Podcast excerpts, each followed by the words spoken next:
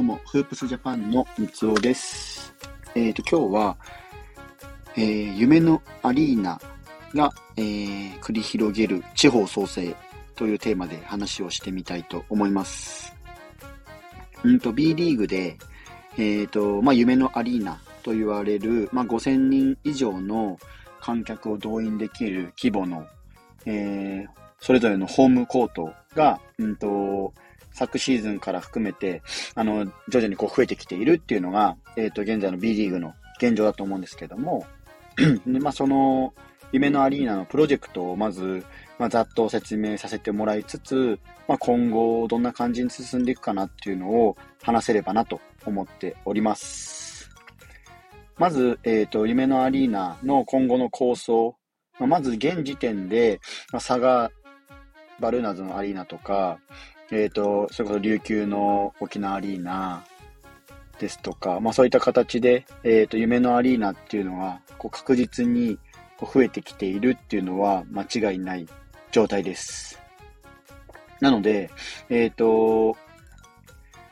まあ簡単に言うと、ここから、えっ、と、どれぐらい増えてくるのかなっていう部分になるんですけども、ざっと話をしていきますと、まず2024年、ここは千葉ジェッツが、えっ、とですね、ララアリーナ東京ベイっていう形で、えっ、ー、と、2024年春に、えっ、ー、と、新設予定。えー、収容人数は1万人かな ?1 万人だね。1万人を超える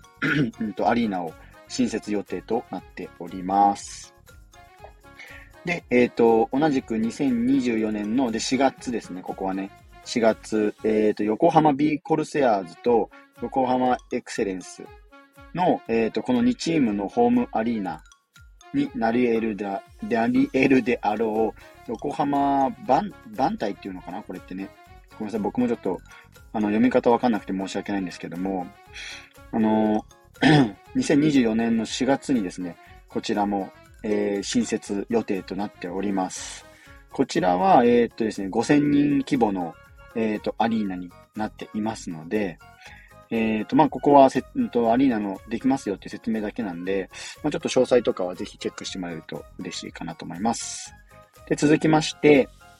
うんと、まだ仮の名称ですけども、ある、青森市アリーナ。なので、これは青森のと、チームの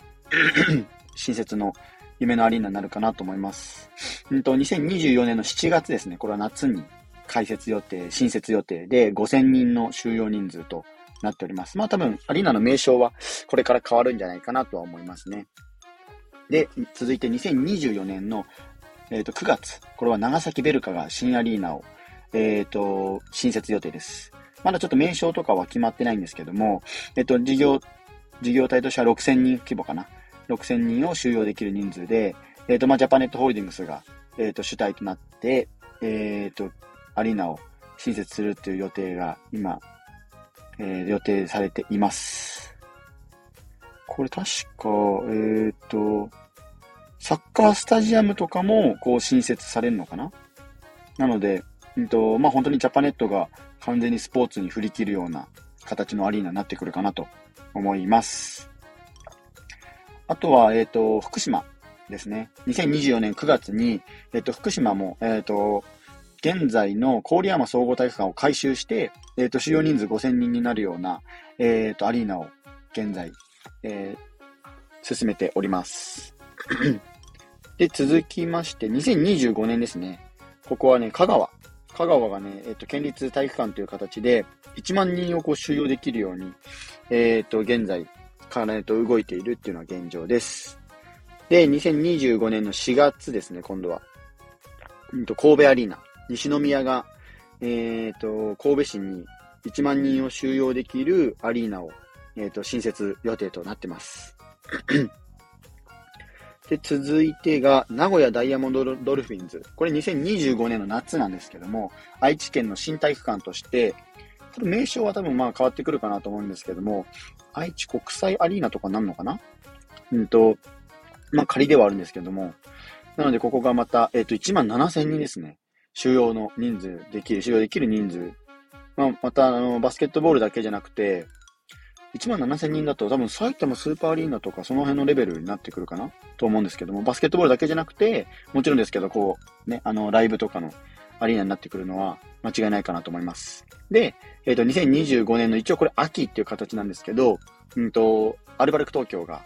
えー、東京 A アリーナ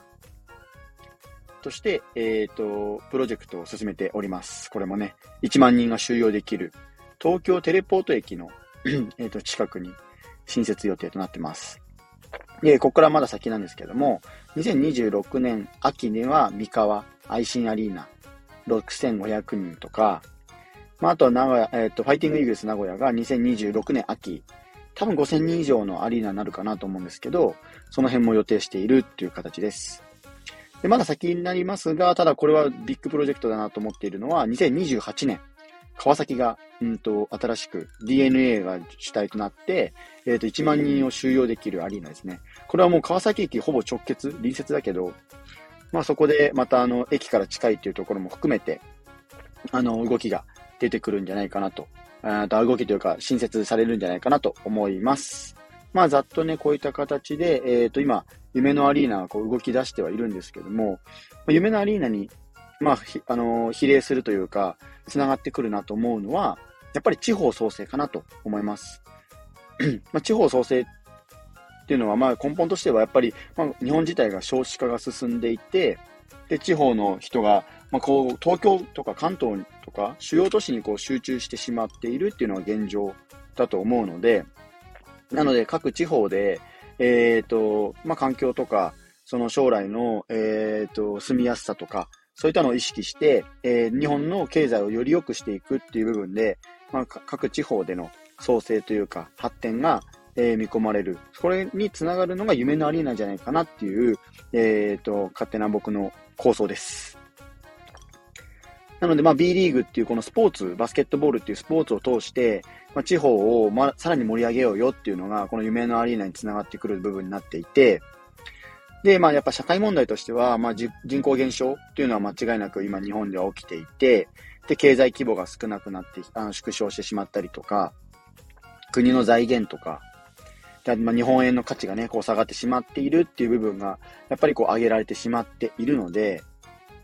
なので、え、ー、と、その辺を、まあ、地方がこう、各地方が各々で力を合わせて、え、ー、と、盛り上げることで、まあ、その、そこで経済圏が生まれて、もしかしたら観光にもつながるかなと思っているんですね。なので、もしは夢のアリーナが観光っていう部分でビジネスモデルを組むことができれば、そこでまた経済圏が生まれて、海外からのお客さんっていうのが、あの、集まるんじゃないかなと僕も勝手に、勝手なまだイメージですけども、繋がってくるかと思います。なので、このバスケットボールっていうのを通じて、バスケットボールを通じて？っていうか、夢のアリーナを通じてか、夢のアリーナを通じて、バスケットボールだけじゃなくて、えっ、ー、と、ライブのエンタメですとか、イベント会場として、こう、使ってもらったりとか、そういうのに間違いなく、えっ、ー、と、繋がってくるかなと僕は思います。あの、まあ、東京ドームとか、そういったので、埼玉スーパーアリーナとかもそうですけど、ライブ会場で使われていますんで、なのでこのあたりを、えっ、ー、と、夢のアリーナが実現してくれることができ、実現していくことができれば、地方の、またそこの盛り上がりにつながるのではないかなと僕は思っております。まあ本当ね、このバスケットボールだけじゃないですけども、スポーツっていうこのエンターテインメントっていうのは、まああの、地域の方たち含めて、一つこう、推し活の部分にもなるかなと思っていて、なので、まあ、日本のその地域ならではの、えー、食材とかそうですし、観光のビジネスもそうですけども、そこにこううまくつなげて、その地方がいかにこう盛り上がりを見せるかっていうのが、えっ、ー、と、この地方創生につながる夢のアリーナっていう部分になってくるかなと僕は思いますので、まあ、夢のアリーナ、でき次第僕も足を運びつつ、えっ、ー、と、こういった配信で情報を共有して、まあ、こんなのがありましたよとか、実際に 体験談を話せていければなと僕は思っております。なので、夢のアリーナを、えっ、ー、と、今後、えっ、と、完成するエリアをね、皆さんチェックしてもらえれば、まあ、バスケットボールだけじゃなくて、ライブ会場でもしかしたら行くかもしれないですし、イベントで足を運ぶこともあるかと思いますんで、そのあたりもね、見てもらえると嬉しいです。フープスジャパンでは NBA や B リーグ、大学バスケなどバスケットボールに関する情報を配信しております。興味のある方は概要欄にリンク貼っておきますので、ぜひチェックしてみてください。以上、フープスジャパンの三つおでした。それではまた。